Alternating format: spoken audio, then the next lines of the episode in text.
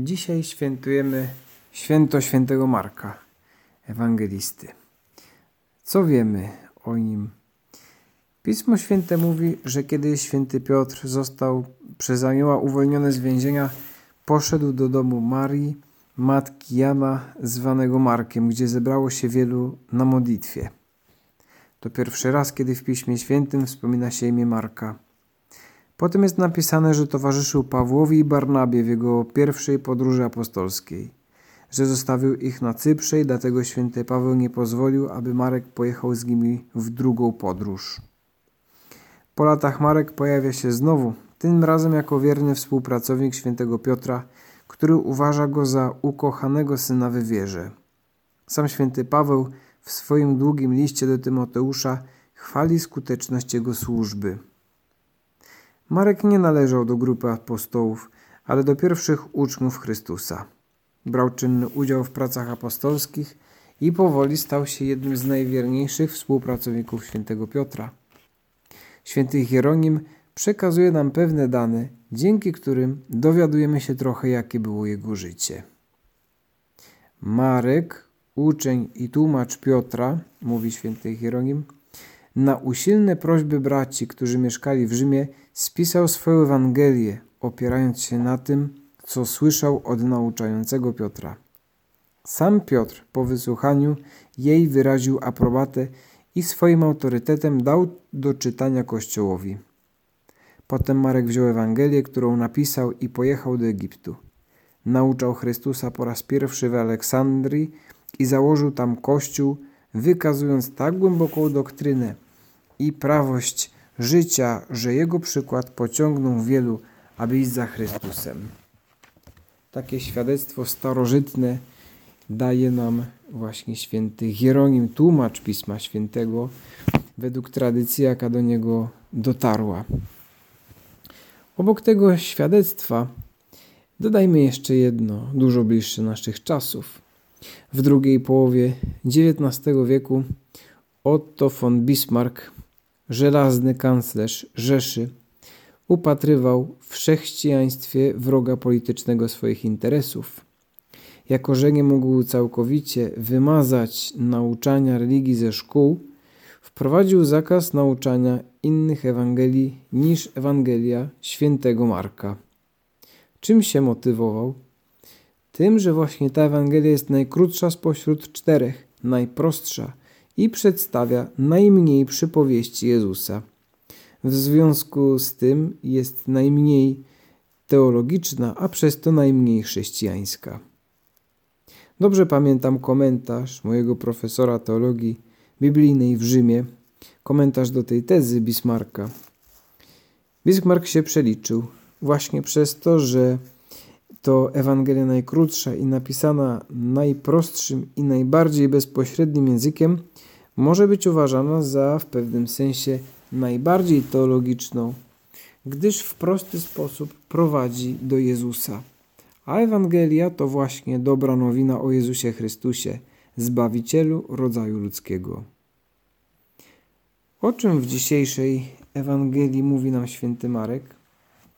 O Panu Jezusie, który po zmartwychwstaniu, a jeszcze przed w niebo wstąpieniem, ukazuje się apostołom już ostatni raz i przekazuje im ostatnie wskazania ewangelizacyjne.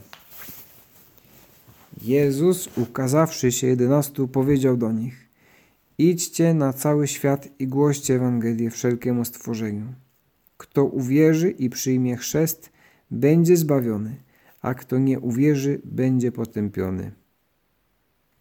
Te zaś znaki towarzyszyć będą tym, którzy uwierzą. W imię moje złe duchy będą wyrzucać, nowymi językami mówić będą, węże brać będą do rąk i jeśli by co zatrutego wypili, nie będzie im szkodzić. Na chorych ręce kłaść będą, a ci odzyskają zdrowie. Po rozmowie z nimi Pan Jezus został wzięty do nieba i zasiadł po prawicy Boga. Oni zaś poszli i głosili Ewangelię wszędzie, a Pan współdziałał z nimi i potwierdzał naukę znakami, które jej towarzyszyły.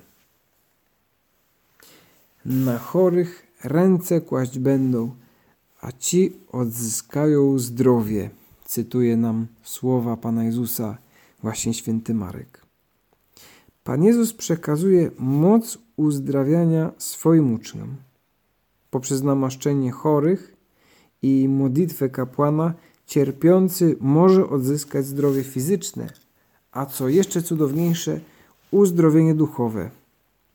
To zdarzenie, które ukazuje święty Marek, teologowie interpretują jako moment ustanowienia sakramentu namaszczenia chorych, jednego z siedmiu sakramentów Kościoła.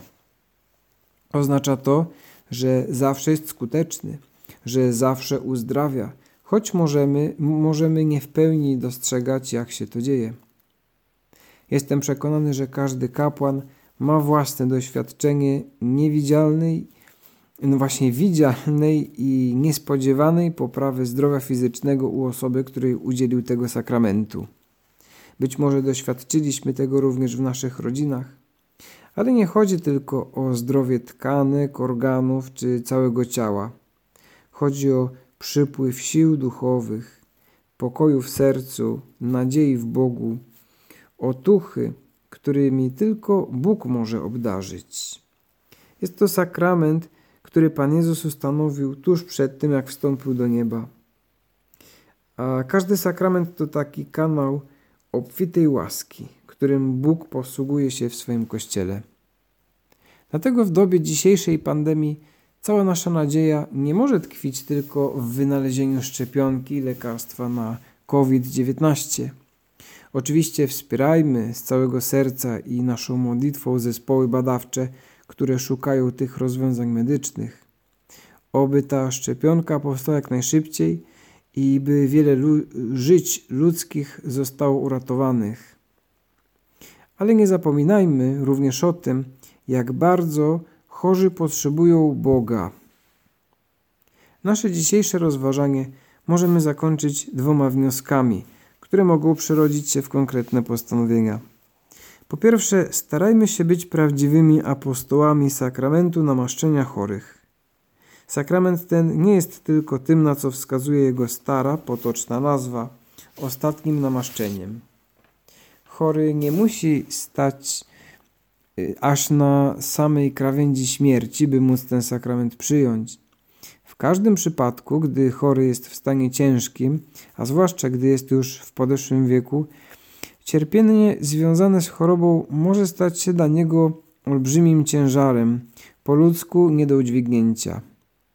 Chrystus, nasz Pan, obiecał ulżyć takiemu duchowemu cierpieniu, błogosławiąc nieraz, jeśli taka jest Jego wola, również poprawą zdrowia fizycznego. Leki i szczepionki to nie wszystko.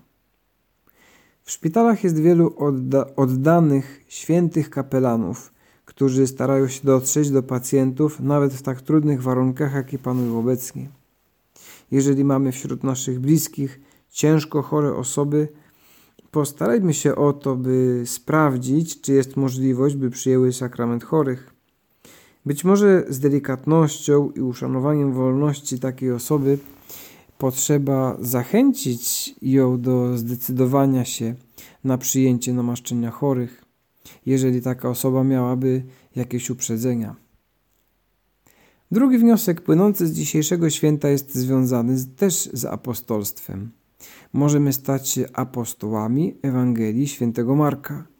Być może dla osoby oddalonej od Pana Boga, albo dla kogoś, kto nigdy nie przeczytał żadnej Ewangelii, właśnie czytanie Ewangelii świętego Marka może być tym pierwszym krokiem w przygodzie osobistego spotkania Jezusa Chrystusa w swoim życiu.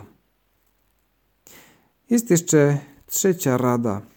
Jeśli mamy Marków wśród bliskich nam osób, nie zapominajmy, nie zapomnijmy złożyć im dziś życzeń i pomodlić się za nie z okazji imienin. Kończymy zwracając się do Maryi, naszej niepokalanej Matki, jednym z najpiękniejszych jej tytułów. Uzdrowienie chorych, módl się za nami.